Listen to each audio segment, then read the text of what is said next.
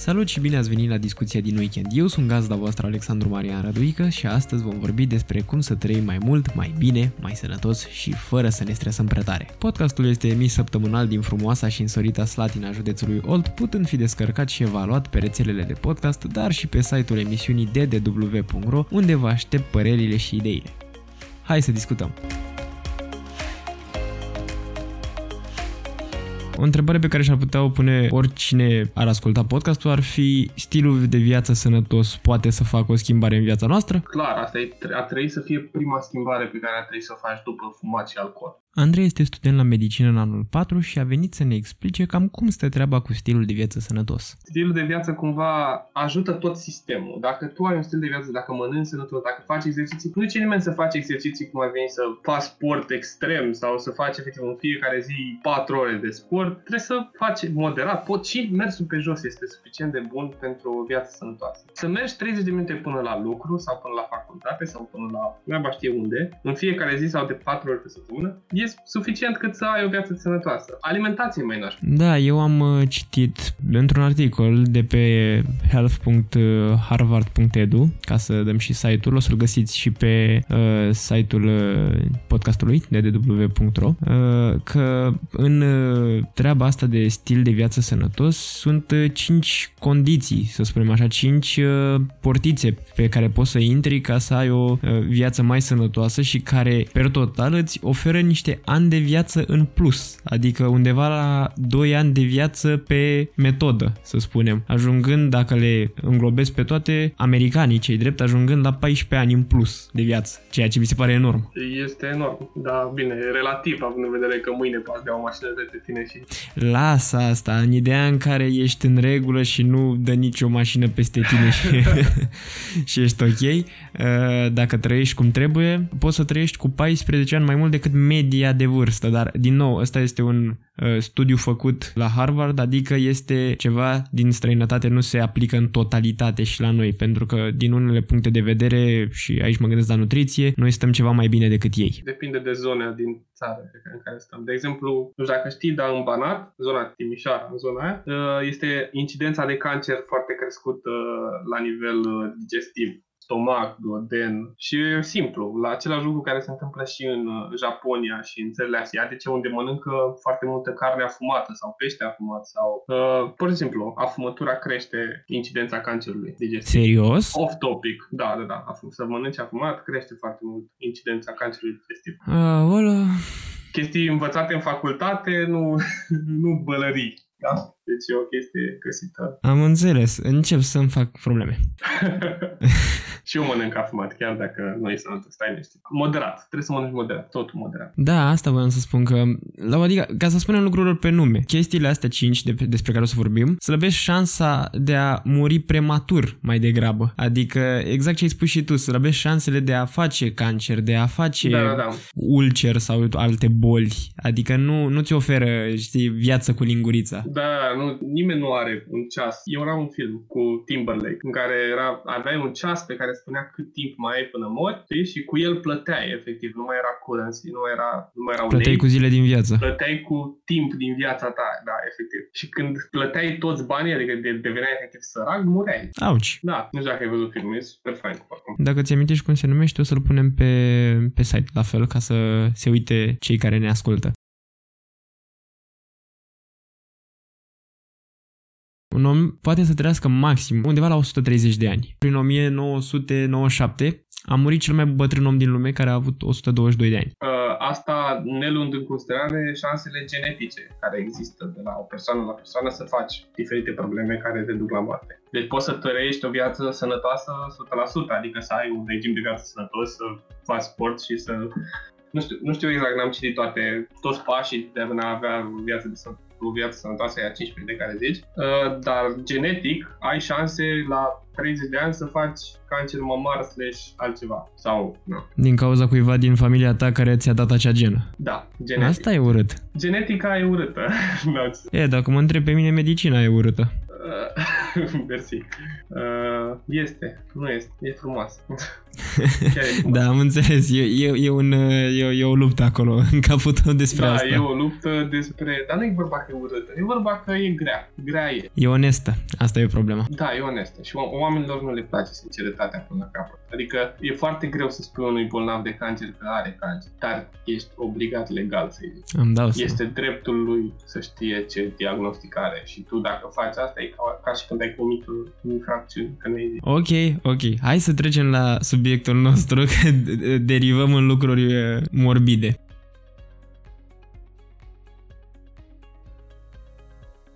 Un lucru important este că toți putem să avem o viață sănătoasă, deci toți putem să avem grijă de noi uh, într-o oarecare măsură cât să nu ne uh, retragem din uh, hobby-urile pe care le avem sau uh, să ne oprim din a mânca anumite lucruri. Adică nu e obligatoriu să Da, da. nu mănânci ceva, eh? trebuie doar să mănânci într-un oarecare ritm și o anumită cantitate. Și uh, aici intervine primul pas de care am vorbit mai devreme, primul din cei cinci, uh, și anume o dietă echilibrată. Mie mi se pare că asta e cel mai important. Dacă reușești să ai o dietă echilibrată, celelalte parcă vin de la sine. În principiu, nu e important să, cum am spus, să nu mănânci ceva, cât e important să-l mănânci într-o cantitate uh, rezonabilă. Adică trebuie să ai atât fructe, legume, nuci uh, și acizi bogați în omega-3, poate tu știi ce sunt ăia, Antioxidanți. antioxidanți, poftim, cât și cărnuri roșii sau uh, procesate chiar, din nou, într-o cantitate rezonabilă. Sau uh, la fel e și cu băuturile, știi că e treaba aia să nu bei băuturi carbogazoase prea multe sau, uh,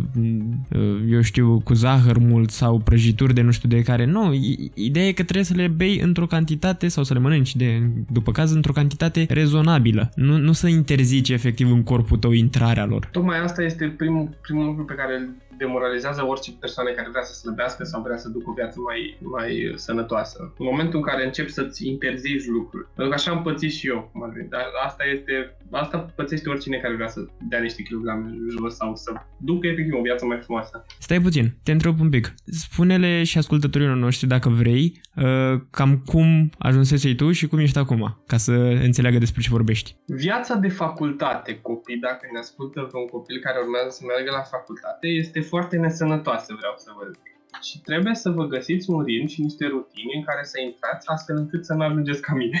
Nu vă apucați de fumat, chiar de câte ori o să vă spună oamenii din jur că o să vă apucați dacă mergeți la medicină sau la altă facultate, că o să fiți stresați, nu aveți nevoie de țigări, dar intru iar în bălării. Eu ajunsesem în 3 ani de facultate, ajunsesem la 120 de kilograme lejer, mâncat de la Mac între ore, că na, trebuia să mergi de la o facultate la alta și pe drum trebuia să mănânci ceva. că nu Da, mai cunosc. rezistai. Da, și ajungi, mănânci de la Mac unde iei în 5 minute, ți iei un, un combo și gata, aia a fost.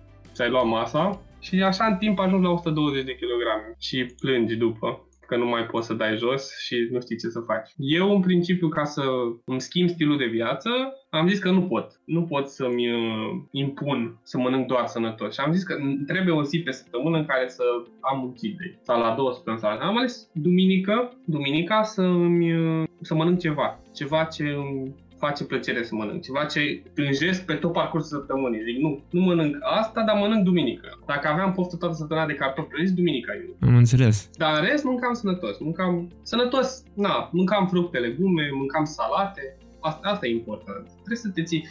Eu n-aș recomanda neapărat să numeri calorii sau chestii genul ăsta. Poți să faci asta 1-2 zile, să vezi cam cum mănânci, să vezi cam ce înseamnă ca aspect, dar n-aș recomanda să faci asta obsesiv, să-ți numeri calorii în continuu. Dar în principiu, na, să mănânci mic dejun sănătos.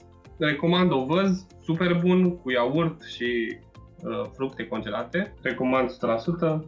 Chestii sănătoase care să-ți și placă. Să nu faceți chestii care să nu vă placă. Să căutați... Sunt foarte multe chestii sănătoase care sunt foarte bune, doar că nu, nu le știm. Știm, sunt mai bun cartofi prăjiți. Uh, ai spus de micul dejun mai devreme. Ce părere ai despre inițiativa de a nu lua micul dejun? Uh, Sunt de acord și cu asta. Nu mă deranjează. Cred că ai auzit de intermittent fasting, am ținut și eu.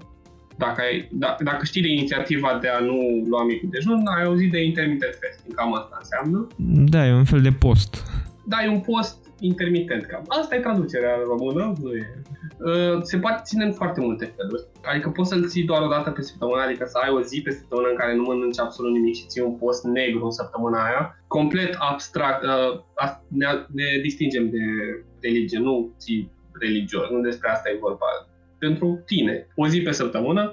Postul intermitent este tocmai despre a scădea numărul de calorii pe care îl mănânci pe fiecare săptămână. Eu înțelesesem cum că ar fi ceva legat de treaba asta cu detoxifierea corpului, să dai afară toxine sau altceva. Și asta este un mit foarte interesant, chestia cu detoxifierea. Corpul tău nu are nevoie să-l detoxifici tu corpul tău se detoxifică singur prin ficat. Ficatul este, cum să zic, fabrica noastră. Este tot ce ne face pe noi. Ficatul ne produce proteinele, ficatul ne ajută cu energia, ficatul ne detoxifică, ia fiecare substanță și vede dacă e bună sau rea, dacă trebuie eliminată sau nu faptul că, nu știu, ai văzut, sunt tone de reclame cu shake-uri de detox, ca așa se și numește, detox. Bei shake nu da, știu câte da, zile da, da. și te detoxifiezi. Marketing 100%. Nu, nu poate, nu poate să facă asta nimica. Hm. Ba chiar mai rău îți pune presiune pe ficat, pentru că ficatul tău trebuie să facă mai mult de lucru, trebuie să lucreze mai mult, să vadă ce ai băgat în tine. și mai rău îți pui ficatul la treabă, mai ales dacă ai probleme cu ficatul, cum am eu. Uh, practic îi dai ficatului uh, încă un cod pe care să-l decodifice. Pentru programatorii la, de la Politehnică, da. Trebuie să îi mai dai un cod de făcut, pe care el n-ar trebui să-l facă. E inutil. Pune ceva în plus acolo care n-are nicio treabă. Și că toți suntem la ficat. E o reclamă celebră, nu mai știu exact medicamentul sau așa, dar care spune ceva de îmbătrânirea ficatului și așa, e adevărată? Exprimarea aia e corectă? E propriu spus. E mai mult așa pentru populație. Îmbătrânirea ficatului. Na, uh, dar să mănânci nesănătos, să mănânci grăsimi, pui foarte multă presiune pe ficat, celulele din ficat, hepatocite se numesc, strâng, depozitează foarte multe lipide sau grăsimi, înțelegi? Da. Și le depozitează în ele și nu le mai pot, le, le țin ca rezervă acolo. Și atunci ai ceea ce se numește steatoză hepatică. Bă. Ficat gras, asta înseamnă. Ah, ok. Îmbătrânește. Îi e greu lui hepatocitele alea sau celulele alea din ficat, le e foarte greu să mă mai facă treaba, înțelegi? Da, și da, da, da, sunt tot felul de plante, sunt și studii gen pe esențiale, forte și așa. Sunt, sunt medicamente care te ajută să elimini mai ușor sau să fa- să-și facă ficatul treaba mai bine. Nu știu, sunt suplimente alimentare în principal, adică le permite să-și facă reclamă la TV, dar sunt studii care arată chestia asta. Adică nu e chiar o bălărie. Mm-hmm, mm-hmm. Dar multe, multe chestii sunt bălării. Depinde ce. Trebuie să te interesezi. Și lume, lumii e greu să se intereseze. Și cred de ce. Că nu este accesibilă informația. Cel puțin la noi în România. Trebuie să fii puțin în domeniu ca să înțelegi uh, despre ce e vorba. Dacă te duci și scrii pe netul în română orice, o să dai de site-uri gen... Hai să nu dau nume totuși da. site-uri dubioase pe care spune 10 moduri în care poți să te detoxifici cu pătrunjel. No. Și sunt, adică asta e un exemplu, dar cred că poți să spui orice random și găsești un articol de genul ăsta. Da, pentru că e și lumea foarte credulă dacă e să ne luăm după treaba asta. Da, da, nu, da. nu trec prin filtru gândirii lucrurile, că totuși e, e pătrunjel. nu știu dacă există chestia asta, dar Ei, acum, un element no. fictiv, da? Poate să fie orice altceva, poate să fie ustroi. Și de obicei cele mai de încredere articole se găsesc în engleză la universități de interes, la reviste de interes, la site-uri de interes, cum ar fi PubMed.net, dacă vă interesează, sau Medscape, le treci dacă vrei, le pui în articol dacă vrei. Sau, cum, cum, ai, cum ai zis tu mai devreme, Harvard.edu, unde sunt mai multe categorii, sănătate, boli, mai multe em.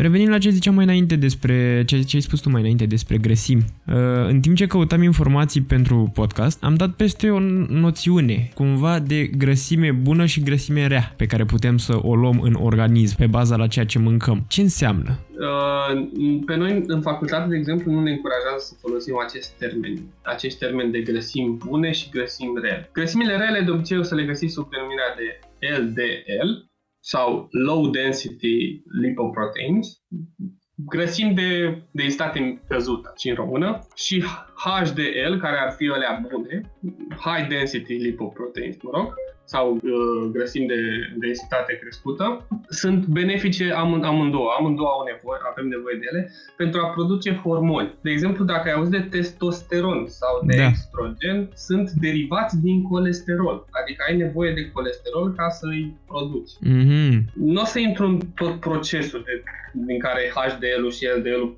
ajung să fie testosteron, progesteron, estrogen sau Uh, și altele. Adică e un, e un proces destul de mare prin celule și niște plimbări așa ale HDL-ului și LDL-ului, prin care ele trebuie să treacă prin sânge, cum ar veni. Problema cu LDL-ul e că avem nevoie de el, dar în cantități mai mici, cum ar veni. Adică trebuie să-l eviți mai mult, adică să mănânci în cantități scăzute, pentru că el poate răni, uh, răni vasul și intră prin el, dar nu doar el poate răni vasul. Vasul poate să fie rănit de, de exemplu, de nicotină. Dacă vorbim de fumezi. vasele de sânge. Vasele de sânge, da, scuze, am asumat că s-a înțeles. Și, de exemplu, nicotina poate să rupă vasul sau să rupă puțin din peretele vasului, uh, peretele vasului fiind format din mai multe straturi, să rupă stratul superficial și prin stratul ăla să sedimenteze LDL-ul ăsta și să creeze depuneri de grăsime, dacă vrei să zici așa, de colesterol și această boală se numește ateroscleroză și cu cât crește depunerea aia, vasul se închide și cred că ai auzit de ischemie, că se ischemiază o zonă. Sau faci infart. Faci Asta da. infart. Na, se închide vasul ăla, nu mai trece sânge pe acolo, în momentul în care zona aia din inimă sau din orice altă zonă, că infart nu se numește doar la inimă, se numește în orice zonă. Infart miocardic este la inimă, zona aia din inimă nu mai este circulată de sânge, nu mai este oxigenată și se, op- da, faci infart, se oprește inima și nu mai, nu mai lucrează. Zona aia nu mai poate pompa, nu se mai poate contracta pentru că se necrozează, se, nu mai este funcțională. Am înțeles. Uh, Deci cumva dacă ești uh, puțin mai gurmand și uh, mai și fumezi, uh, e combinație fatală. Da, dar nu doar fumatul, și alcoolul este destul de periculos, da, da. Cantități A, ajungem moderate. și acolo. Peste tot, peste tot cantități moderate. Oh, am avut un flashback din liceu, de la orele de biologie. Discutând așa cu tine. Păi da, oricine ar trebui să știe unele chestii. Pasul al doilea ar fi mișcarea zilnică, în timpul zilei. Este vorba de mișcarea aia pe care o auzim la televizor, care nu este chiar completă, când ne spune să facem mișcare 30 de minute în fiecare zi, cel puțin. Dar ceea ce nu spune ea acolo este că mișcarea respectivă nu înseamnă mersul de la, din cameră până la frigider și înapoi de mai multe ori ca să facă 30 de minute, cât uh, ar însemna o mișcare... Bă, dacă faci asta, nu e, e ok. Da, da, da.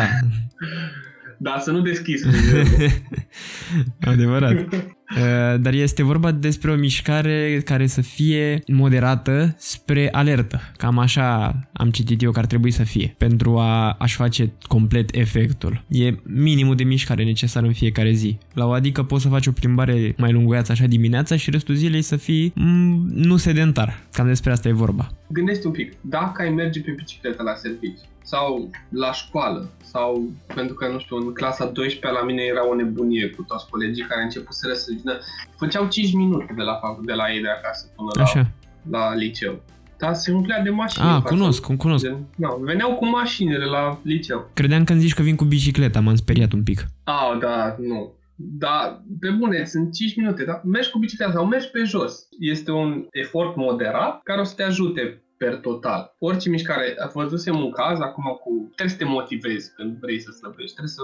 Și vedeam pe YouTube cazuri care au slăbit zeci de kilograme, foarte multe kilograme și era un om care abia se mișca. Avea nevoie de două, două cântare ca să se Nu cântărească cred. și efectiv vă făcea calculele să vadă cât, cât cântărea. Și a intrat pe un forum despre care să-l ajute să slăbească, a găsit niște oameni foarte de treabă acolo care l-au ajutat și spuneau că, na, la kilogramele lui l-ar ajuta foarte mult și să se miște efectiv, adică să stea pe scaun și să se, cum să Bălângăre. zic, să se bălângăne, da, adică e un efort în plus pe care îl aduce. Și, de exemplu, să- în loc să mănânce șapte quesadilla dimineața, să mănânce doar 5 sau să scadă caloriile alea. Și, să și l-au ajutat foarte mult și în timp a ajuns la o greutate normală. Cum ar fi. Nu mă gândesc în foarte mult timp, nu mai țin minte exact video, dar dacă vrei ți-l las să-mi aduci aminte. Sau... Dar îmi pare că se poate, oricine poate. Și cu mișcări, cu pași mici. Deci trebuie să fii și uh, uh, să ai și o anumită inspirație, să te inspiri inspire ceva ca să ajungi să poți să slăbești. Nu poți de la sine să zici de astăzi slăbesc. Da, să ai o inspirație și motivație în primul rând, adică să vrei să faci asta, pentru că nu o să te oblige nimeni. Dacă te obligă cineva, o să te lași în primele. Să zicem că te obligă o lună, dar după tot o să calci pe lângă, pentru că nu o să vrei. La fel e și cu fumatul. Nu are rost să-i spui cuiva să nu mai fumeze. Trebuie să ajungă el să considere că nu, nu e ok să fumezi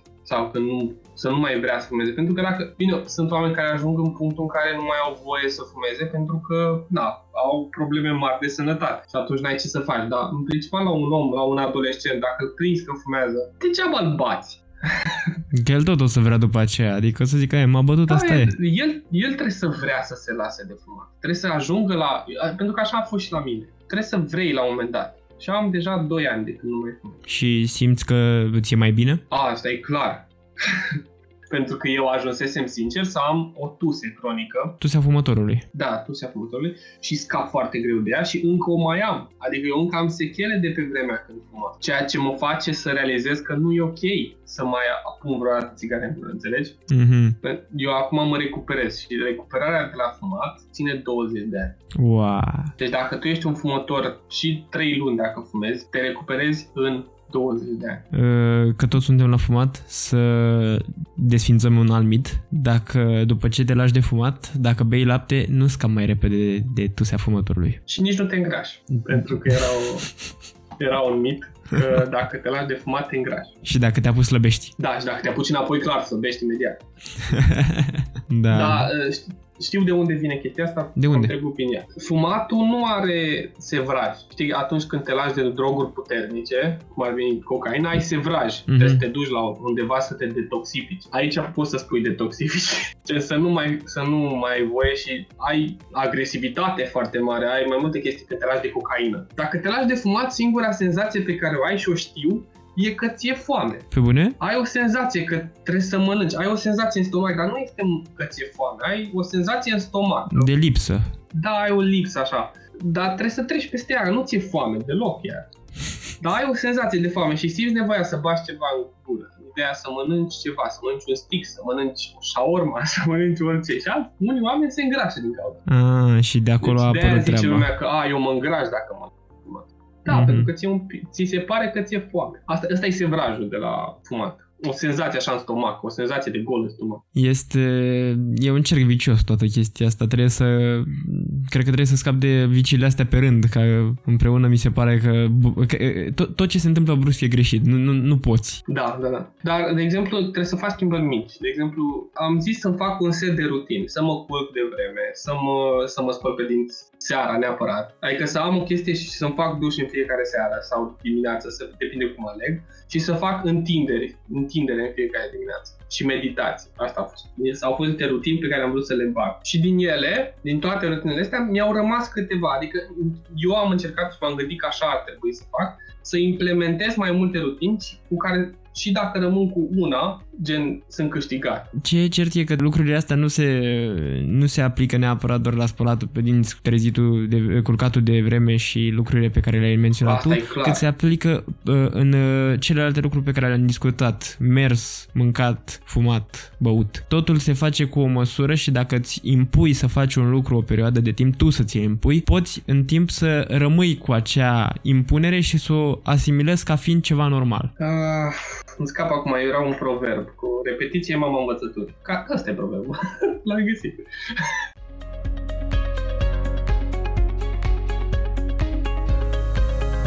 controlul greutății. Că am vorbit de mâncare, am vorbit de uh, mișcare, să zi- vorbim și de controlul greutății.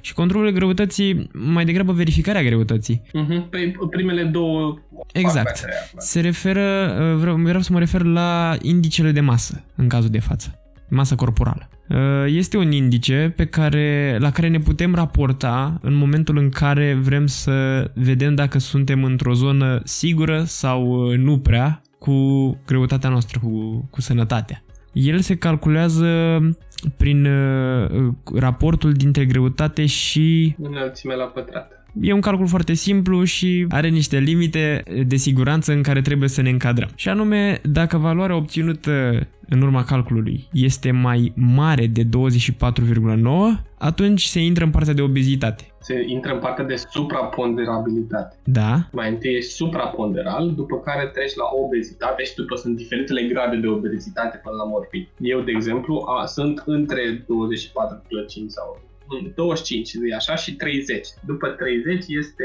obezitate. Aha, deci tu acum ești supraponderal. Da, eu sunt supraponderal, cred că de la 12 ani.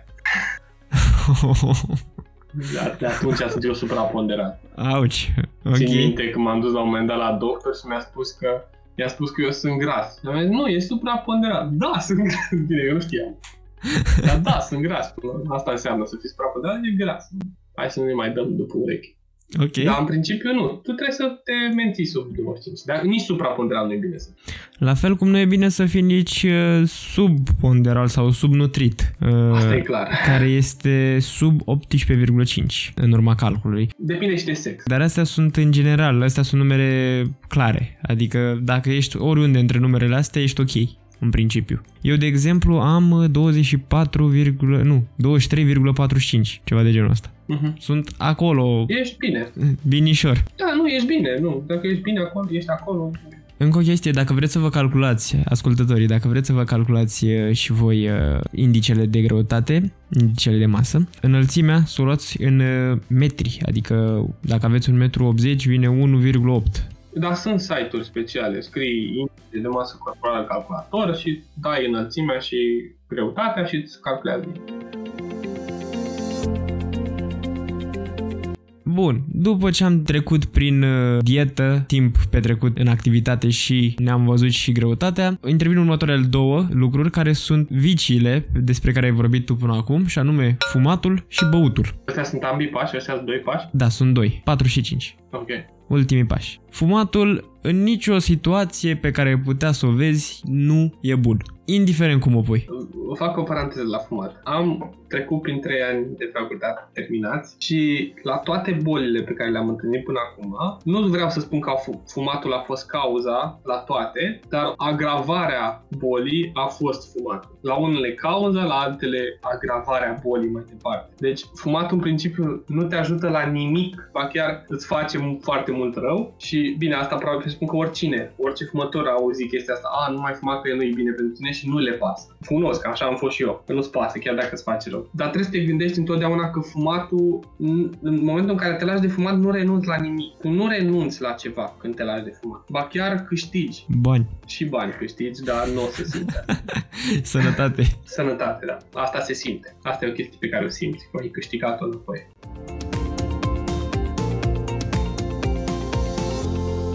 Legat de partea de băut, pentru că fumatul, clar, asta, aici am scris cel mai puțin, am avut uh, cea mai puțină intenție să scriu multe lucruri, să vorbim multe lucruri, pentru că este deja foarte, ar trebui să fie foarte cunoscut că e greșit, nu e bun, nu se recomandă în niciun fel, sub, nicio, sub nicio formă. Dacă există vreun mit legat de fumat, cum că ar fi bun sau că te-ar ajuta la orice, este absolut o abominație, după cum a Da. spus și Andrei. Un lucru interesant vine la uh, pasul 5, la partea de băutură, și anume alcoolul consumat nu este rău atâta timp cât este într-o cantitate rezonabilă, un anume gramaj. Există o doză uh, recomandată, dar să fim serioși, doza recomandată o depășim toți Da, când bem. uite, eu am aici doza. Uh, un bărbat, de exemplu, ar trebui să consume între 5 și 30 de grame de alcool pe zi. De tărie. Nu, de alcool pur. Fii atent, eu am învățat altcumva. Ai voie jumătate de sticlă de bere. Da, Sticlă, sti- sticlă de sticlă, nu sticlă, nu pet. da, da, da. să nu se, gen, să nu se, deci, ca un, un pahar de bere. Asta, asta e doza recomandată de bere, da? nu o sticlă de 2 litri. un pahar de bere de 250 de ml și un șat de tărie. Asta, asta este doza recomandată, dar tot o depășim.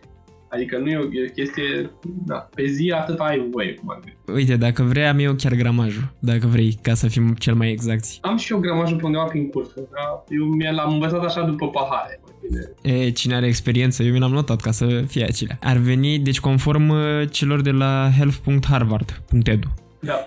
uh, 340 de grame de bere, vorbim din nou pe zi, da? Da, da, un, un o cană. Sau 141 de grame de vin, vin, vin, sau 42 de grame de, n-am știut exact cum să traduc asta corect, ei spun Tărie. spirit distilat. Așa spun ei. Da, distillated spirit, tărie să fie. Deci Tărie. ceva tare. Oricum. Păi da, cam asta am zis și eu. Uh, voiam să te întreb aici că tot avem, uh, am găsit uh, această um, exprimare de spirit distilat. Nu știu dacă ai observat, Așa. dar zilele trecute la televizor au uh, dat uh, ceva știre cum că șapte oameni sau 11 oameni au uh, murit din cauza, sau au suferit foarte mult din cauza faptului că au consumat spirit contrafăcut. Deci spirit uh, de ăsta cu care, pe care îl folosesc să cureți lucruri sau să, știi, medicin, nu, casnic. Da, știu, este. Da, bă, boschetarii consumă spirit în general și poate studenții foarte săraci, dar ar trebui să fii foarte obsedat să faci asta. Ideea că, na, nu e ok să bei spirit datorită toate chimicalele și coloranții care se găsesc în spiritul ăla, în- al, tot alcool e. Mă rog, lumea bea spirit, e nașpa că bea lumea spirit, dar problema e când beau spirit contrafăcut sau spirit în care se găsesc urme de așa numitul metanol. Este un alcool sau alcool metilic, chimie de clasa 11 Da, cunosc, mă trec fiorii când mă gândesc. Continuă.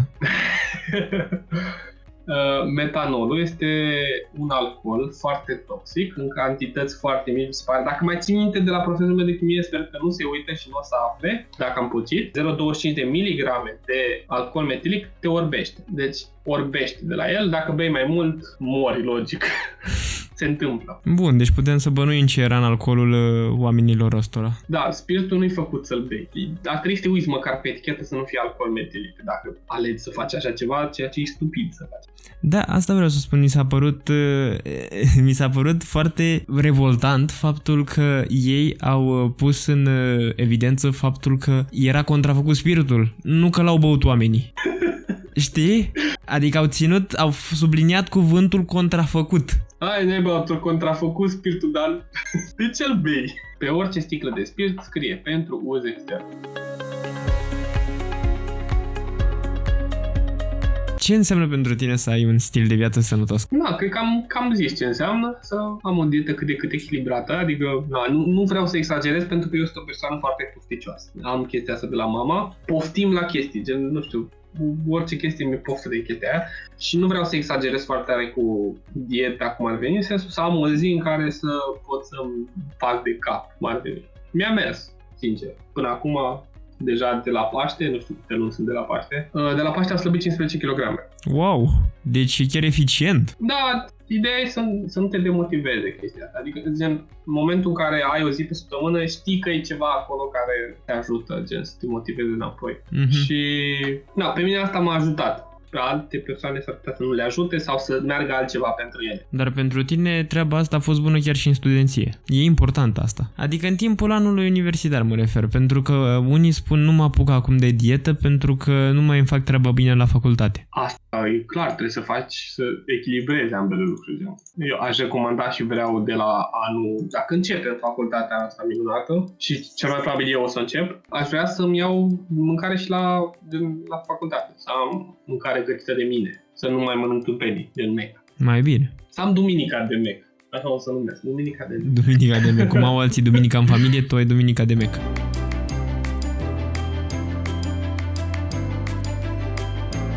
M-am gândit să vorbim și despre câteva mituri uh, din uh, partea asta a medicinii pe care să le disipăm pentru că foarte multă lume se ia după ele și încă le folosește, încă se folosește de ideea de să îți faci, să-i faci copilului sau cuiva care are febră frecție cu uh, spirit sau cu oțet. Dar uh, vreau să-mi spui tu, pentru că ești cel mai abilitat să spui în momentul de față, uh, câteva lucruri despre vaccinuri. Deci, mitul legate de vaccin. Și cel mai important, cel mai la îndemână mit este acela cum că vaccinul face rău. Singura reacție adversă pe care o are orice vaccin sau intro, singura con- contraindicație tuturor vaccinurilor e reacția adversă, reacția alergică, pardon. Dacă ai reacție alergică la vaccinul ăla, ai, nu poți să-l administrezi, ceea ce e trist. Ai singura contraindicație colectivă a tuturor vaccinurilor. Dacă ești alergic la vaccinul ăla, nu poți să-l administrezi. E trist pentru el, pentru copilul respectiv, pentru că nu se poate imuniza. Mai sunt și contraindicații per per vaccin. De exemplu, este în, în stai să mă gândesc care era, în polio, parcă. La vaccinul pentru polio, dacă ai avut encefalopatii în ultimele luni, Gen, da, vaccinul se face în primele luni de viață. Gen, șansele să fi avut o encefalopatie în primele luni sunt foarte mici. Deci șansele să ai o contraindicație pentru polio este mic. Dar mă rog, hai să intrăm cam ce sunt vaccinurile, dacă vrei să da. chestii despre ele. Vaccinurile sunt uh, o cale de imunizare activă a corpului tu vrei să dezvolți anticorpi forțați. Tu forțezi corpul să dezvolte un răspuns la un anumit virus. Uh, și de asta ne legăm de sistemul imun dobândit. Sistemul ăsta imun dobândit are o capacitate foarte mare de a își da seama care este antigenul care intră în corpul tău sau corpul străin, dacă nu vrei antigen. Gen știe să recunoască ce antigen a intrat în tine, pentru că are o memorie, gen e singurul sistem imun care are memorie, asta dobândit. Bine, sunt două, unul născut și unul dobândit. Dar el are memorie și recunoaște și la un alt contact cu virusul respectiv, anticorpii au un răspuns mult mai amplificat și mult mai puternic. Gen, în momentul în care tu introduci în corpul tău un virus viu, dar atenuat, așa se numește, este un tip de vaccinare cu virus atenuați, chiar așa se numește, care sunt virus sau virusuri, cum vrei tu să zici în cazul ăsta. Da, eu știam că sunt virusuri când vine vorba de medicină, de partea biologică. Aș fi vrut să, să vorbim despre chestia asta, să spun cum este de fapt. În partea biologică pot să spun oricum și virus și virusuri, dar în partea de computer este doar virus nu poți să spui virusuri la cel de computer, dar la cel biologic, conform Doom 2. Oh, ok. Nu zic din uh, auzite. Chiar am citit de curând chestia asta. Uite, admit. Că și eu eram curios. Așa, deci uh, virusii sunt modificați și își pierd aproape toate proprietățile patologice, în sensul că se multiplică foarte lent și nu produc boală. Gen, n-au nicio n-au nicio treabă. Deci, practic, tu introduci în corp, adică tu ca medic introduci în corpul pacientului un virus care este aproape dezactivat, care nu mai face nimic. Nu are cum să impună viața în pericol. Asta e un fel de a te vaccina. N- dar n-au cum să pună viața în pericol. Dar oamenii ăia care poate nu știu sau nu știu, poate au uh, o gândire de genul uh, pune răul înainte. Dacă eu am uh, sistemul imunitar slab, mă afectează virusul ăla? Poate să-mi facă ceva rău? Da, dar sunt anumite condiții. Ă, ăștia bioatenuați te pot afecta, dar asta înseamnă să ai, e una să spui că a, mi-a cam scăzut imunitatea și am o răceală, m-a luat o răceală, ceea ce nu e adevărat, pentru că nu e ok, dar să ai sistemul imun deprimat, ca în ghilimele, gen, așa se numește, imuno, persoanele imunodeprimate, așa se numesc, care nu mai au un sistem imun, pentru că au boli cronice, cum ar fi leucemii sau sunt pe tratamente imunosupresoare. Imun, tratamentele astea îți scad răspunsul imun pentru o operație foarte grea sau transplant. Înțelegi? Sau ai infecție cu HIV, care afectează sistemul imun. Asta înseamnă să ai sistemul imunitar scăzut. Deci o persoană care n-a suferit niciuna din chestiile astea pe care le-ai spus tu, n-are cum și să... altele, adică nu doar asta. Da, da, da, dar... Boli, boli grave. Da, da, da, dar așa care să n-aibă ceva, o boală gravă, cronică sau ceva foarte puternic, o lovitură de genul acesta, n-are cum să aibă o problemă la un vaccin. Na, efectele adverse sunt foarte rare și foarte puține, în principal. Am și un tabel, ți l-am trimis mai devreme, uh-huh. în care poți să vezi care au fost problemele de siguranță ale diferitelor vaccinuri și de obicei au fost infirmate sau încă n-au fost documentate științific. Ceea ce probabil n-a fost nevoie, pentru că nu a fost, nu au fost suficiente cazuri cât să poți să documentezi așa ceva științific. Am înțeles. Uh, tabelul îl voi pune pe site. Uh, da, și sunt câteva vaccinuri pe acolo, în tabele, în care scrie că au fost scoase de pe piață viață, pentru că s-a descoperit că au probleme intestinale, de exemplu, sau reacții alergice, febră sau oricum, ceva, ceva nu, gra, nu ceva grav, dar au fost scoase pe piață, de pe piață imediat. Da, dar ce vreau să spun este că oricum nu, ă, dacă se descoperă că un vaccin face într-adevăr ceva rău, este scos de, piață, de pe piață, nu o să-l lase niciodată acolo intenționat dacă s-a aflat că face ceva rău, ca să infirmăm toată chestia asta, Da. uh, cum că vaccinurile ar face rău. Și, a, vreau ca istoric, uh, Edward Jenner este părintele imunologiei care a găsit primul va- prima metodă de vaccinare, vreau să zic un istoric mic, că mi s-a părut foarte interesant și am învățat chestia asta în facultate, că uh, tipul ăsta a observat la femeile, la lăptărese, care intrau în contact cu niște vaci infectate cu un virus care se numește vac- vaccinia, care este un virus similar variolei. Ah, Și altă denumire pentru vaccinia asta este cowpox. C-O W-P-O-X. Și altă denumire pentru variolă este SM- smallpox și lăptărele, lăptăresele astea, fiind virusul ăla similar, au observat că sunt imune la variolă. mhm. Dar produceau niște bubițe pe mâna lăptăreselor virusul ăsta, pe- pe unde le de, murgeau vacile și produceau niște bubițe pe mâna lor. Și tipul ăsta a luat niște materie din uh, bubele alea, sau pustule se numesc, că au și ceva în interior, și le-a injectat într-un copil de 8 ani. Aoleu. Și copilul ăla a devenit imun la variolă. Sunt atât de greșit când, ai, când o spui așa. Uh, da, sună, dar e interesant. Cam așa s-a descoperit vaccinul. Și de aici vine denumirea de vaccin, de la virusul vaccinia, cel mai probabil. Foarte interesant. Uh, Eu, de exemplu, n-am găsit lucruri atât de deosebite în uh, partea asta, în rubrica asta de mituri, în sensul că eu le-am găsit mai mult pe cele băbești, ca să spunem așa. Adică cele care sunt mai uh, de la țară, pe care probabil uh, le-ai pățit și tu când erai mai mic și pe care probabil foarte mulți copii, uh, foarte mulți ascultători uh, de noștri le uh, le-au uh, pățit și ei. Primul a fost cel de pe care l-am spus și mai înainte, cu frecția aia cu spirit și spirit sau uh, uh, Oțet. oțet. Eu sincer n-am pățit așa Șosete ceva. cu oțet. Și șosetele Am cu pățit oțet, eu. da, așa e. Uh, Am auzit, eu de cât am auzit de astea, n-am pățit, n-am, n-am avut niciodată experiențe de genul ăsta și cred că mă bucur. Când ai febră să-ți pui șosete cu oțet. Da, tu ai, uh, ai pățit așa ceva? Da, am pățit. Nu știu care este explicația de spate sau de unde am pornit chestia asta și nici nu știu de ce crede lumea că face ceva. nu știu, chiar mi se pare abstract. Tot ce-i băbesc, tot ce nu are o chestie științifică în spate, pentru mine mi se pare super abstract și nu mi se pare... Le, le văd cumva, nu le văd bine. De asta sunt mituri, sunt doar lucruri pe care n-ai, n-ai putut să stai atunci pe moment și să te gândești uh, Dar nici de nu aveam ce. mentalitatea în momentul Da, ăla. corect. Deci, Nici nu aș nici nu mi-aș fi pus întrebări. Mama a spus că trebuie să-mi pun șosete cu oțet. Păi îmi pun șosete cu oțet. la mine atât timp cât stăteam acasă, că na, nu te mai duceai la școală. Evident. La mine era bine, gata. Da, ce, șosete cu oțet, aia e. Șosete cu oțet. Da. Altmit, tot în uh, cadrul febrei, ca să rămânem pe treaba asta, e învelitul cu plapuma până, până în gât, sau până peste, dacă se poate. În momentul în care ai febră. Uh, da. Chestia asta Ok. n-ajută literalmente să scapi de febră, ci ajută decât ca să te supraîncălzești în cel mai bun caz. Febra știi că e foarte bună în principal, nu? Da, din ce am înțeles, febra e un simptom de, cum ar veni, că te, te, te vindeci prin ea, folosindu-te de ea. Da, febra este un mecanism al corpului în care se supraîncălzește. Dacă vrei, bine, nu-i bine să ai ca febră peste 40, că atunci e chiar e grav. Adică poți să mori din cauza febrei. Mhm. Dar uh, când ai 38, înseamnă că organismul tău luptă cu virusul ăla și produce căldură. Căldura aia scade motilitatea virusului sau viteza de multiplicare a lui și așa poate el să lupte mai ușor cu virus. Dacă nu se mai multiplică atât de des, așa, atât de ușor, se poate lupta mai ușor cu el. Pentru asta e febra, de fapt. Asta e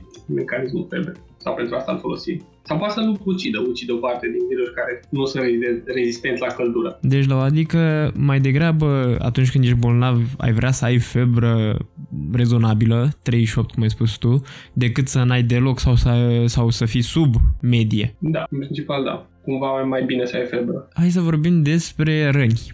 Răni în general. E un mit uh, care se aplică peste tot.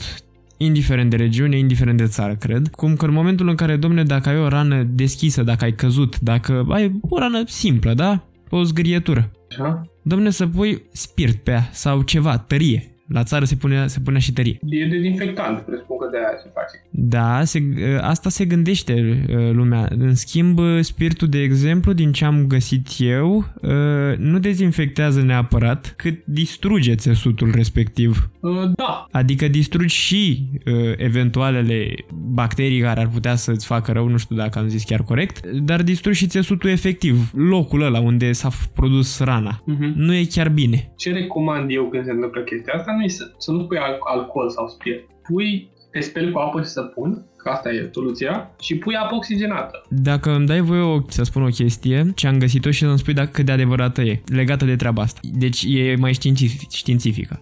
Am citit așa. Orice alcool pus în contact cu un uh, produs proteic se anulează. Alcool pus în contact cu un produs proteic. Se anulează. Adică un produs proteic însemnând și sângele. Da. Adică egal cu zero. Da, ideea e că uh, apa oxigenată nu e alcool. Da, eu vorbeam de spirit. Păi da, nu pui, tocmai. N-aș recomanda să pui neapărat să pui alcool, tocmai asta zic. Deci dacă pui spirit acolo unde e rană deschisă, unde e sânge, unde scurge sânge, e egal cu zero. În afară de faptul că te prăjește un pic acolo, te ustură de îți vine să urli, nu se întâmplă mai nimic. Se anulează instant cu sângele. Betadină, rivanol și apă oxigenată. Da, dar nu e dezinfectant, e mai mult. Asta voiam să scot în evidență care sunt chiar cele care, care trebuie să, pe care trebuie să le folosim. Încă unul pe care sigur o să-l recunoști, când ai acele pete albe pe unghii. Ce se spune că sunt? Că ai lipsă de calciu. Exact. Da. Chestia asta e complet neadevărată. Da, am auzit și eu chestia asta. Și mi s-a spus și mie. Alea, da, și mie mi s-a spus și am văzut la toată lumea când are acele mici, mici pete pe degete, gata, pe unghii. Uh, lipsă de calciu. Ai, lipsă de calciu. Dacă vrei o metodă, dar ai nevoie de cineva. Dacă vrei o metodă să afli dacă ai lipsă de calciu, este o metodă în care deschizi gura, lași gura foarte moale și să te lovească cineva pe obraz și dacă cealaltă parte a, a buzei de sus ți se mișcă, ai lipsă de calciu. Este o metodă, dar ai nevoie de cineva să o facă, nu poți face singur, din păcate. Stai, stai, stai, și chestia asta e, e, e adevărată? Da, ca să vezi dacă ai lipsă de calciu. Adică deschizi gura foarte... Uh, deschizi gura și o lași moale și rogi pe cineva să-ți dea o palmă? Nu-ți dai să-ți dea o palmă, să te atingă pe obraz. Asta mi se pare stă, fantastic, nu știu să, cum e asta posibil. Așa, să-ți dea așa, ca, să te atingă așa un pic pe obraz. Și dacă îți face spasm, buza de sus, dacă ți se mișcă un pic, înseamnă că ai lipsă de calciu. Și ea, deci se folosește, uh, poți să spui că se folosește în medicină? Da, am învățat-o la fiziologie în clasa, în uh, anul 2 de facultate. Wow, mi se pare mai fantastică decât asta altă cu lipsa de calciu din degete. Și fetele au lipsă de calciu și au făcut-o pe unele fete ce n-au testat și aveau lipsă de calciu. Le-a și prescris doamna doctor de la, de la stagiu, de la facultate, da, să ia niște calciu. Ok, ok. Foarte, foarte interesant, aflăm lucruri noi. Explicația la unghiile cu petele alea uh, albe este pur și simplu o vătămare a unghiilor. Pur și simplu, te-ai lovit la un moment dat la deget, uh, ai atins într-un fel sau altul unghia și s-a zgâriat. E o zgârietură a unghiei. E o, pur și simplu, n-are nicio treabă cu calciu. Încă una și asta e ultima mea, nu știu dacă mai ai tu vreun alt, uh, vreun alt mit de genul ăsta. Dacă îți trosnești degetele. Știi ce se spune? Este o obsesie pentru mine. Să le trosnești? Da. E, atunci să fii sigur, din, din bătrân, da? Să fii sigur că faci artroză. Că faci artrită. Artroză am găsit eu, nu artrită. Nu contează. adică îți distruge articulațiile pe scurt. Uh, pot să spun și ce este trosnitul de dacă vrei. Te rog. Sau cred că ai, ai, ai găsit tu. Eu am găsit, dar e destul de din topor. spune tu. În momentul în care îți întinzi articulația aia, în timp, în articulația, în lichidul ăla sinovial, se formează niște bule de azot, parcă? Da. Sau dacă ai găsit tu altceva? Am găsit bule și atât. Niște bule de azot pe care le, când întinzi articulația, ele se strâng așa și pognesc. Dar sunt două tipuri de pognire a articulației. Sunt alea care sunt permanente, gen când îți miști încheietura, simți ca și când simți ca și când uh, îți pognește în continuu. De fiecare dată când faci chestia asta, îți pognește. Simți chestia asta pentru că osul tău se freacă de tendon cumva și faci ca o pognitură așa. Dar ăsta, pognitul degetelor, cum ar veni, nu poți să-l mai faci încă o dată. Pentru că bula e pognită și durează puțin până se formează ea. Uh, aproximativ 30 de minute. Da, nu știu exact cât, dar asta n-am testat, că de obicei le fac o dată și eu le fac pe toate. e interesant. Da, nu, nu, nu o să faci nimic. Nu există niciun studiu științific care să arate că de la pognitul degetelor are ai pățit ceva în principal. Nu arată nici că îți fac bine, dar nici rău. Un medic timp de 30 de ani și-a din degetele de la o singură mână, de la una singură, aceeași. După 30 de ani a făcut o radiografie, arătau complet identic mâinile. Da, există totuși, este un caz cu o doamnă care și-a punit câtul și a paralizat, pentru că și-a atins un nerv. Ce și-a atins? Un nerv, și-a atins un nerv și, și l-a ciupit sau ceva de ăsta și a paralizat o parte a corpului. Dacă, dar Aha. asta a auzit la facultate, nu știu dacă e chiar. N-am, n-am, n-am cercetat, dar în schimb am auzit de ea. Mituri din facultatea de medicină, vai. Bă, da, la voi toate sunt macabre. Facem practică pe morți, nu? Aoleu. Am zis că aș vrea să vorbim puțin despre vitamina C și cum toată lumea zice că atunci când uh, te ia răceala să iei vitamina C. Ia vitamina C și stai în pat. Știi? Vrei să zic eu cum e de fapt mitul ăla? Cum l-am mai auzit eu? Cum? Indiferent de ce ai, vitamina C face tot. Da, normal. Ai aftă în gură? ce? nu știu, știi, știi când ai o aftă sau te-ai mușcat în gură. Ah, da, stai, aceea. nu, nu, nu, stai că nu știi tot lumea ce e aftă. Ah, eu, atunci când te muști, rana aia se numește aftă, de, de obicei. Când îți muști buza. Da, sau limba, sau, nu. Da, da, da. De te doare de mori câteva zile. Da, da, da, ia, ia vitamina C. Pune vitamina C pe ea. Pune glicerină boraxată totuși, e mai bună. ok. În loc de vitamina C, că vitamina C te și doare, nu de alta. E mai bine. Vitamina C, în principal, și vreau să vorbesc un pic despre ea, că nu o să te ajute în răceală, sau de fapt sunt studii care arată că te ajută, că îți crește, îți crește uh, răspunsul imun pentru că ajută. Dar e foarte important că problema a apărut în momentul în care foarte multe suplimente de pe piață îți promit că îți întăresc sistemul imun și alte chestii. Când de fapt e foarte mult marketing și nimic demonstrat științific corpul nostru e adevărat că nu poate produce singur vitamina C și trebuie să luăm dintr-o dietă, dar trebuie să luăm din alimente. Dacă țin bine minte, din facultate, ai nevoie cam de 90 de miligrame de vitamina C pe zi. Când o, o capsulă de vitamina C pe care o iei de la farmacie vine în 500 de miligrame și 1000 de miligrame pe o singură pastilă. O singură pastilă și noi avem nevoie de 90, adică aia ne dă cam de 5 ori mai mult. Da. Wow. În schimb, am găsit un studiu din 2013 care a, pe 11.000 de participanți, care arată că dacă consumi 200 de miligrame de vitamina C pe zi la persoanele extrem de active fizic, de trebuie să faci, de exemplu, să alergi, să fii alergător la maraton mm-hmm, sau mm-hmm. scad șansele să răcești cu 50%. Păi da, da, aici deja vorbim de persoane care fac un efort fizic deosebit, cel mai probabil au și o dietă deosebită și probabil că vitamina aia ce nu și-o din pastile. În schimb, la un om normal, tot ce s-a întâmplat a fost să fie o răceală mai ușoară și mai scurt. Înțelegi? Mm-hmm. Vitamina C nu trebuie să o iei doar atunci când începi. Asta e, asta e mitul, de fapt, și asta e treaba, că tu nu trebuie să iei vitamina C doar atunci când te simți răcit. Trebuie să o iei toată viața și nu din suplimente alimentare, asta e clar. Trebuie să o iei din legume, din fructe și legume. Și cum era un, e un mit că portocalele au cea mai multe vitamina C sau da, lămâile. Da lămâile. Nu iei lămâi din vitamina C. Există ardei, ardeiul bell pepper, în engleză. Uh-huh. Ardeiul gras, care are mai mult decât lămâie, mai multe vitamine C. Uh, știi, se asociază treaba asta din cauza faptului că de obicei pastilele de vitamina C sunt mai acrișoare, așa dacă sunt de la de le, de le sugi. Sunt multe alte alimente care conțin multă vitamina C. Uh-huh. Deci nu e obligatoriu să iei vitamina C din citrice. Da. Ideea e că oricum, tu dacă iei 500 de miligrame de, de vitamina C din suplimente alimentare, oricum orice cantitate peste 40 de miligrame deja se elimină prin urină și spui pui rinichii și ficatul la treabă. Asta e tot ce faci. Pentru că peste 400 de miligrame nu mai poți să-l folosești. Gen, n-ai ce face cu el. Și problema e când consum peste 2000 de miligrame pe zi. Adică e două pastile din alea de câte 1000. Da, deja poți să ai probleme digestive, gen diaree, dureri de stomac, dureri de cap, amețeli mm-hmm. și poate să-ți crească, de exemplu, blood pressure-ul, glucoza pentru diabetici. Da, da, da.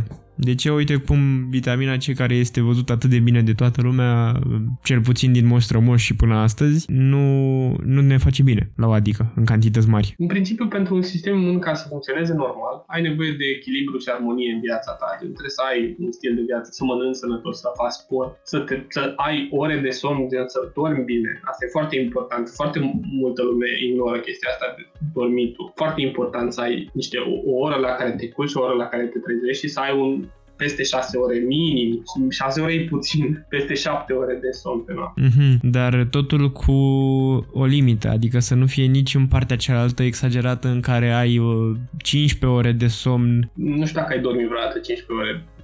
Mm, cel mai mult am dormit 10 ore eu personal. Eu am dormit și mai mult, dar uh, te trezești mai obosit decât te-ai culcat. Da. Mi-e așa am observat. Stai, te obosești mai rău faptul că dorme atât. Eu cunosc și văd în stânga și în dreapta persoane care fac treaba asta și, și le văd pe fața lor că sunt mereu obosite. Dar nu pot să le... nu vor să înțeleagă chestia asta. Da. Și alt mit pe care l-am eu este faptul că vremea de afară îți influențează sistemul imunitar și că dacă nu ții o geacă atunci când ieși afară, răcești. Ce mamă nu ți-a spus vreodată gen, a, să ții geaca pe tine că răcești. Sau închide geamul că te trage curent și răcești. Asta da. Sigur ai auzit. Ai auzit-o și pe aia cu geaca sau să te îmbraci. Evident, evident, dar asta cu curentul e la ordinea zilei. Păi asta e, nici nu există în altă țară curentul ăsta. A, da? Da, este o chestie locală, locală, națională. Deci ideea de a te trage curentul nu există în străinătate? Uh, da, nu o să găsești pe nimeni să zică, aoleu, stai să închid geamul, că mă cam trage curentul. Atunci care e treaba? Vremea de afară nu te poate influența, nu îți poate scădea uh, sistemul imun, cât îți poate afecta confortul tău. Că dacă ți-e frig, nu te simți confortabil. Atunci, da, normal, dacă e frig moderat, e normal să trăiască să-ți iei ceva pe tine, pentru că nu o să te simți confortabil și la fel, bine, nu vorbim despre hipotermie, ai deja probleme cu degerături și cu Asta e deja departe, vorbim despre Titanic deja. Da, vorbim despre rece moderat. Vremea de afară influențează totuși puțin microbii sau virusii sau bacteriile, pentru că dacă e aerul mai rece și mai uscat, virusul stă puțin mai mult în aer. Uh-huh. Și de ce asociem noi vremea rece cu, sau iarna, gripa și, cu, și de ce crește incidența de gripă și de răceli? Pentru că stăm mai mult în interior. Stăm mai mult legați de mai multe persoane, în sensul că stăm în interior și mai multe, mai multe persoane în interior. Virusul ăla strănută cineva, rămâne mai mult timp până ai mai multe șanse să-l iei tu mergând prin virusul ăla și să iei o răceală. Dar asta nu înseamnă că faptul că ai, a fost frig afară sau că ai, ai, n-ai fost îmbrăcat bine uh, îți dă răceala, înțelegi? Tu ai fi luat-o probabil oricum. Deci și dacă erai îmbrăcat în fofolici, ți era caniculă în interiorul tău, înțelegi? Uh, da, dar uh, uite, uh, frigul nu-ți slăbește efectiv sistemul imunitar? Dacă este ceva, mă refer la iarnă, dacă stai iarna afară și te simți că ți-e frig. Îți scade metabolismul, poate să, crească, să scadă metabolismul, dar nu scade sistemul imun. Nu există niciun studiu științific care să arate că sistemul imunitar ți este afectat grav de frig. Mm-hmm. Deci la o adică până la punctul în care este frig extrem poți să stai oricât afară. Da, până... Bine, acum cât îți e comod. Dacă nu o să te simți comod, o să gheți în ideea de nu te simți bine să stai afară. Da, da, da, da, da, da. Mă refer dacă te simți bine ești îmbrăcat corespunzător și ieși afară, poți să stai oricât. Da, dar sunt o grămadă de oameni care stau în, gen, fac exerciții prin, uh, fac pregătiri, de exemplu, cunosc o persoană la Baia de Fier care face în fiecare an, în fiecare iarnă, băi uh, în gheață. Oh. Uh, face baie în apă sub zero. De ce? Sau zero sub zero. Pentru că se pregătește, de exemplu, pentru condiții și temperaturi extreme. a depășit de curând uh, la noi în țară săritura de la cea mai mare înălțime cu parașuta dintr-un balon cu aer cald. De fapt, mi se pare că e internațională. Cea mai mare săritură de, cu parașuta de, de, de la un balon cu aer cald. Nu mai știu câți metri. Și gen, se pregătește așa, gen face băi foarte reci, cât să se obișnuiască cu temperaturile de la nivelul ăla peste 10.000 de metri. Și nu-l afectează, bă, chiar e, e sănătos. Să știi că sunt argumente pro și contra dușurilor reci.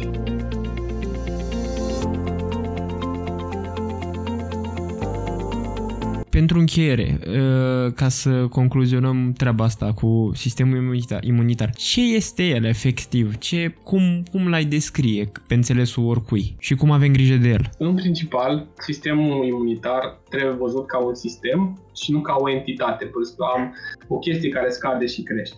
Este un sistem, este o relație a corpului tău. Corpul tău are niște componente care merg într-o relație și au a, a sistemului imun și prin asta se face. El totalitatea proceselor fiziologice, ca să facă la facultate, uh, prin care organismul tău recunoaște materialele sau corpii străini și elimină, îi neutralizează, îi elimină sau îi metabolizează, adică îi descompune și poate îi folosește la ceva. Uh-huh, uh-huh. Chestia asta se poate întâmpla cu sau fără a îți distruge propriile celule. Și chesti, adică să îți afecteze și o parte din celulele tale. Și asta este o capacitate a sistemului imun să își dea seama ce este self de non-self, să își dea seama ce este al tău de al altuia. Uh-huh. Mă rog, sistemul imun poate să fie de mai multe tipuri. Este înnăscut, pe care l-ai la naștere și îl avem toți la fel și este răspunsul imediat pe care îl are corpul împotriva unui anticorp, ca așa se numesc corpii străini. Nu are memorie, nu-și amintește, nu-și amintește dacă a mai văzut vreodată acel anticorp, nu are abilitatea de a fi mai puternic la un al doilea contact. Și de obicei, ăsta a născut prinde, îl fagocitează, cred că ai auzit de termenul ăsta. Da.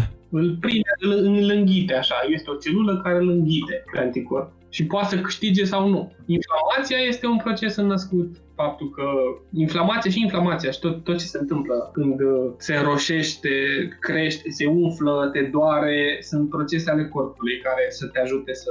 Deci sunt niște idei înnăscute, niște lucruri, niște acțiuni care se activează la un impuls, la un stimul. Și citotoxicitatea, adică în momentul în care există o programare a celulelor, în momentul în care se simt ele infectate, se ucid, se sinucid, cum ar veni. Sau există niște celule, și îmi place cum sună, celule Natural Killer, NK, care ucid celulele infectate, pur și simplu. Trec pe acolo și dacă este o celulă infectată, o ucide. Care face parte tot din sistemul imun născut. Îmi plac celulele astea, sincer. e cel dobândit, de pe care am mai zis ceva despre el mai devreme. Da, da, da.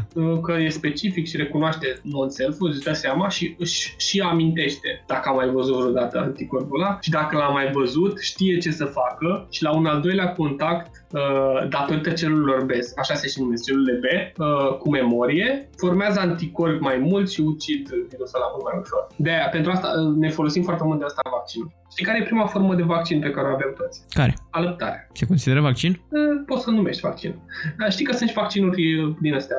Nu e chiar vaccin, este un fel de imunizare pasivă mai mult, pentru că tu iei din anticorpi prin laptele matern, iei niște anticorpi antigene de la mamă. Înțelegi? Da mama ta îți transmite ce mai are ea prin laptele la mater. Și aia e cam prima formă de, de vaccinare, în ghilimele, nu zic. Da, da, da. Deci asta, de asta există acea, cum să zic, acel mesaj de interes public, cum că alăptarea la sâna copilului în, primii trei, în primele trei luni de viață sau ceva de genul este importantă pentru dezvoltare. Eu aș zice șase, da, bine. Sau șase, nu mai știu câte erau. Aș șase minim, că aș zice să te duci totuși poate și până la 2 ani dacă vrei. Până sâmbătă viitoare ne întâlnim pe site-ul emisiunii ddw.ro, acolo vă aștept cu păreri și comentarii, dar și pe platformele de pe care ascultați. Eu sunt gazda voastră Alexandru Marian Răduică și voi tocmai ați ascultat discuția din weekend.